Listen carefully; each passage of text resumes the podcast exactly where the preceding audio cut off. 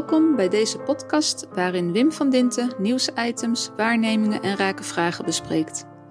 Veel zaken worden pas echt interessant als je dieper graaft en daar kom je altijd een laag van betekenisgeving tegen.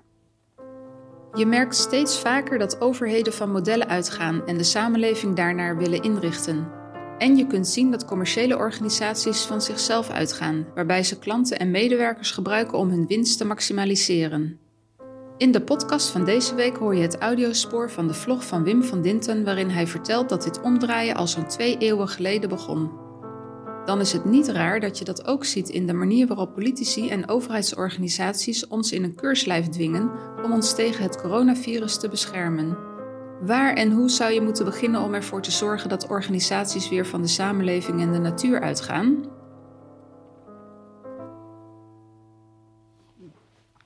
Goedemorgen, het is vrijdag de 16e april. Ja, deze week was natuurlijk weer gevuld met allerlei kwesties. Waarbij je je afvraagt, wat, wat zal ik kiezen? Maar in mijn eigen omgeving, in mijn persoonlijke omgeving, werd ik bekogeld door allerlei uh, kwesties die je voortdurend aan de overheid toeschrijft, maar die je eigenlijk ook bij alle organisaties tegenkomt. Wat bedoel ik dan? Ik kreeg van zich al een nieuwe upload, een nieuw systeem wat ik moest starten. En wat was het resultaat ervan? Dat ze mijn mogelijkheden en kijkgedrag kunnen gebruiken om mij beter te bedienen met advertenties, omdat die gerichter kunnen worden ingezet. Dat deed me al denken jaren terug, dat ik ineens voor mijn gezicht kreeg: welkom bij Windows, alsof ik alsof ik ineens niet meer beschikt over mijn eigen computer, maar te gast was bij een bedrijf.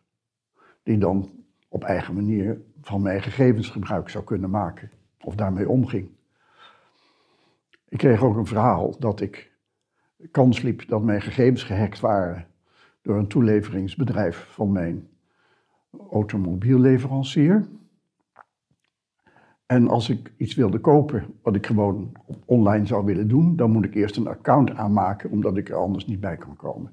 Nou, zo kan ik nog wel even doorgaan. En ik denk dat die ervaring, uh, dat ik daar niet de enige ben, maar iedereen dat wel herkent. En je hebt dan de neiging te zeggen, ja, het zit bij de overheid. Hè? Dan denk je aan een toeslag, uh, toeslagenaffaire. En nu deze week kwam dat natuurlijk keihard boven water. Bij de GGD Noord-Limburg die vaccins die ze over hadden wilden aanreiken aan mensen die artsen zouden aanleveren, omdat die het heel erg nodig hadden gegeven hun fysieke toestand. En dat bleek niet te mogen, want, zei meneer De Gauw, de overkoepelende coördinator van al die GGD's, wij, wij zijn niet de scheidsrechter die kan bemiddelen over rechtvaardigheid, want het, is, het moet wel eerlijk blijven. Wie bepaalt dan uh, welke mensen eerst mogen of welke mensen niet eerst mogen? En dan ben je dus helemaal in je modellen opgezogen van een overheidsorganisatie die er is voor de burger. Maar ja, dat geldt eigenlijk ook voor Ziggo en dat geldt eigenlijk ook voor al die andere bedrijven die je zouden helpen. Er is iets ontstaan wat niet alleen bij de overheid zit, maar alle organisaties gaan uit van zichzelf en gaan mensen gebruiken.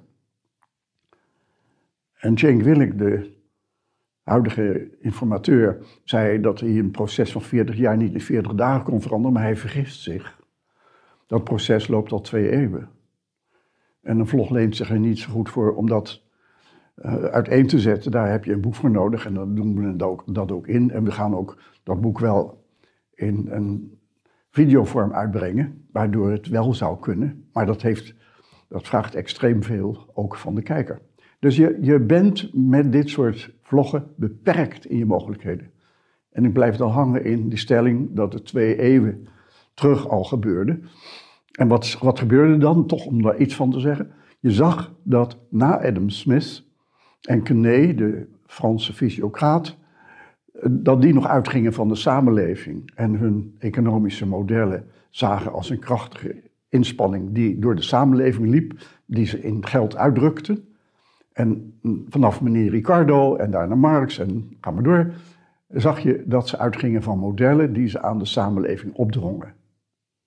En dat, is, dat heeft zich voortgezet. En hoe dat precies eruit ziet, dat, enfin, dan heb je daar heb je iets anders voor nodig dan een vlog. Maar het wil dus zeggen dat we in een stroom zitten, in een beweging zitten, waarbij niet alleen overheden, maar ook organisaties uitgaan van wat ze bedacht hebben en dat aan de samenleving opdringen, in plaats van dat je uitgaat van de samenleving en wat mensen helpt in de samenleving om hen beter te laten functioneren of te empoweren of als vangnet te dienen. Het is omgekeerd geraakt in twee eeuwen tijd. En dat draai je, meneer Tjekwinnik, inderdaad niet even terug. Ik kom daar nog wel op wat dan het meest voor de hand ligt, maar eh, het gaat mij nog eerst even om de herkenning ervan. Want we hebben nu een COVID-periode van meer dan een jaar. En die begon natuurlijk met de onnozelheid dat we dachten dat wat in China gebeurde, dat wij dat, nou ja, dat konden wij wel regelen, nietwaar? Nee dus, nee. En je zag dus uh, de premier, onze premier een verhaal houden op tv, dat hij ons opriep uh, in de lockdown te gaan daarna. En, en, er waren geen beschermingsmiddelen en je kon er ook niet zoveel anders mee doen dan dat.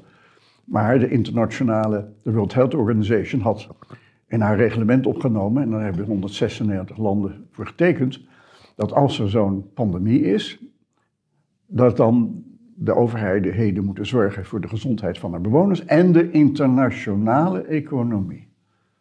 En toen dan ook de World Health Organization zei, er is sprake van een pandemie, moest dat in alle landen geactiveerd worden, gedragsmatig vastgelegd. En ja, dan, uh, dan zie je daarna dat patroon wat in alle overheden en aan alle organisaties zit terug, wat ik net beschreef, dat je dan ziet dat al heel gauw bij de eerste persconferentie minister De Jonge uh, riep dat het moest gaan om control. En dat zij dan regels bedachten.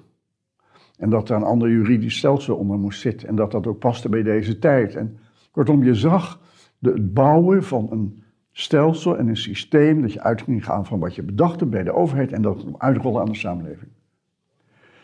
En daarin zit al een, een, een idioot element, namelijk de referentie daarin werd hoe druk het was in de ziekenhuizen met COVID-patiënten.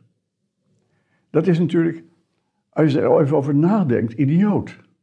Als je een zorgstelsel hebt, wat er is om mensen in de samenleving te bedienen, dan zou die zorgorganisatie haar utmost moeten doen om een capaciteit op te bouwen om die COVID-patiënten te helpen, omdat de kankerpatiënten en mensen met hart- en vaatziekten nog steeds de grootste stervingsbron zijn in de samenleving.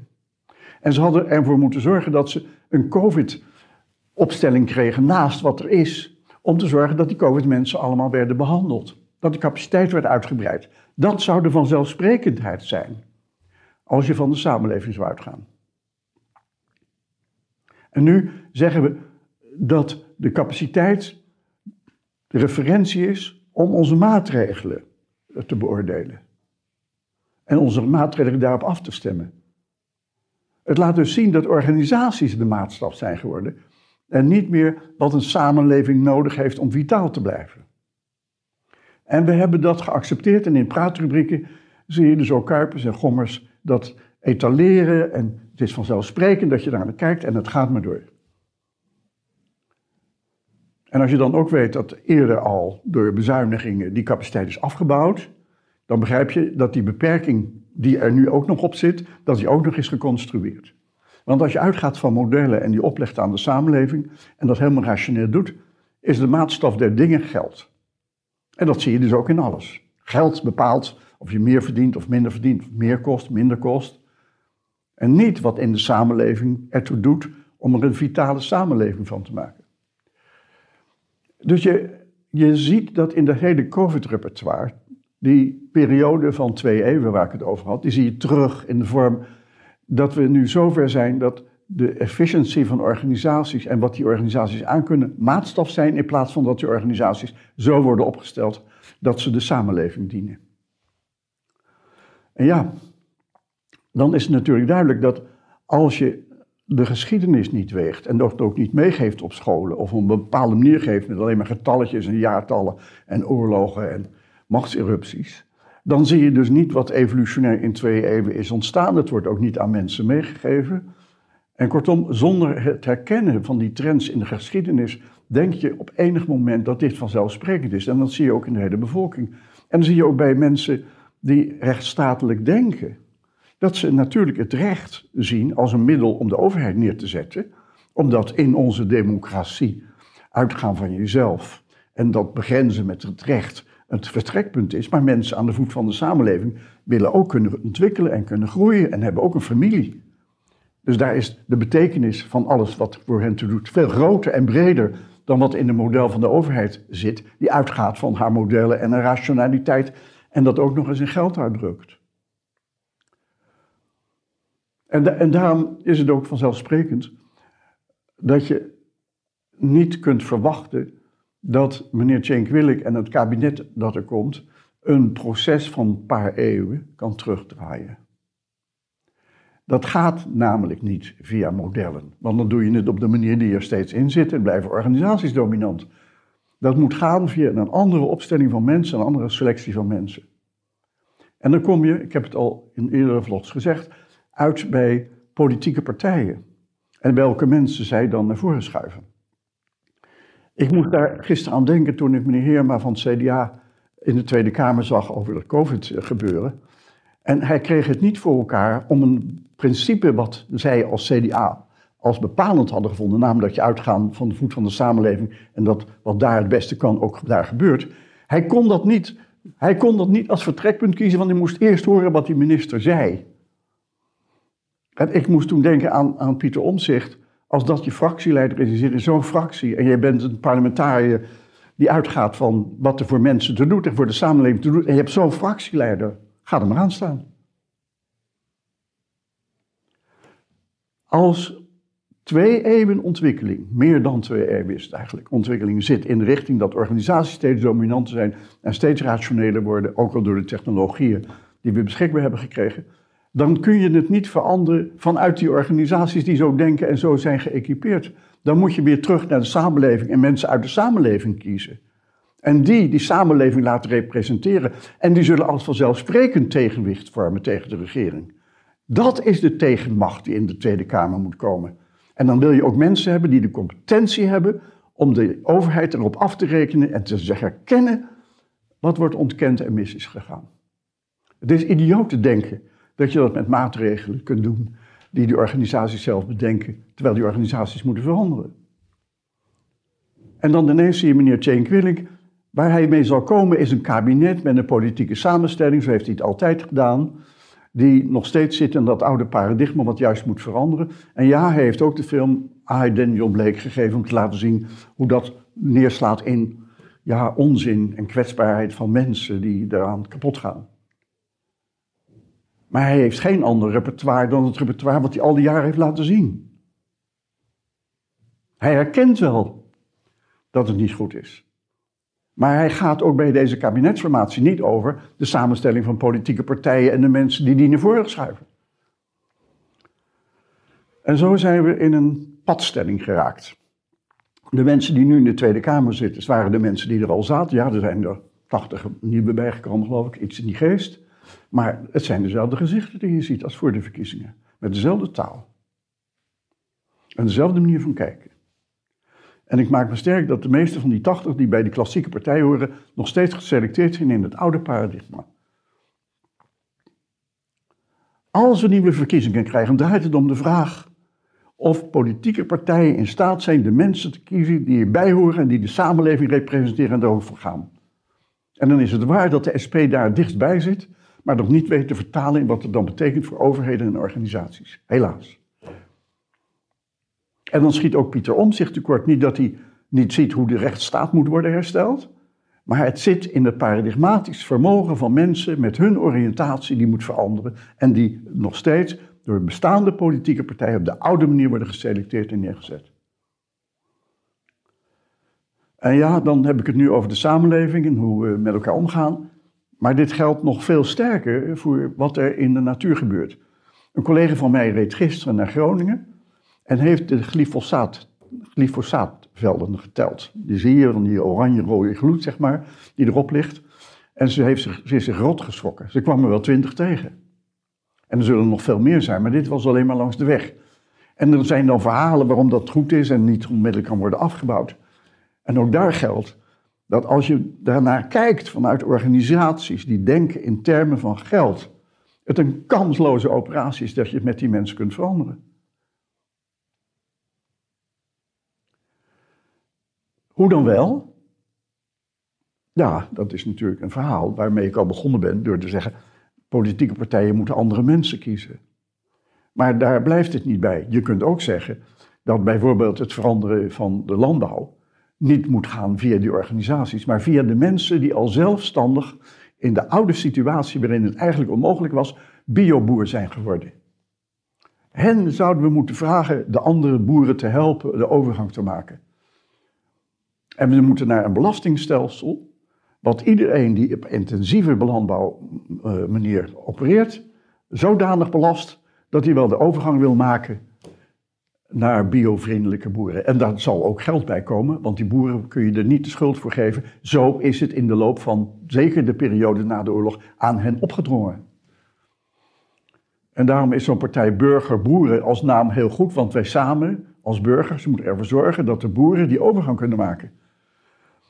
En wij als burger die eten nog steeds op de manier dat de intensieve landbouw door kan gaan, hebben ook schuld daaraan. Wij ook zelf moeten van paradigma wisselen. En ja, daar heb je een generatie voor nodig en ander onderwijs en al die discussies lopen, maar het veranderen van dat soort processen zal moeten lopen via mensen die al het paradigma hebben, de oriëntatie hebben van wat er moet ontstaan. En helaas kun je zeggen dat die niet aan de macht zijn en in de politieke partijen ook niet gekozen zijn om hen te vertegenwoordigen. Het, is, uh, het zijn zware tijden voor mensen die zien wat er eigenlijk nodig is. Maar als je ernaar kijkt dat we in evolutionaire processen zitten en dat het interessant is om te zien hoe zich dat dan nu ontwikkelt, dan kun je het heel goed volhouden. Maar een beetje wellicht ook wat de beste stap is die je nu moet zetten. Fijne dag nog.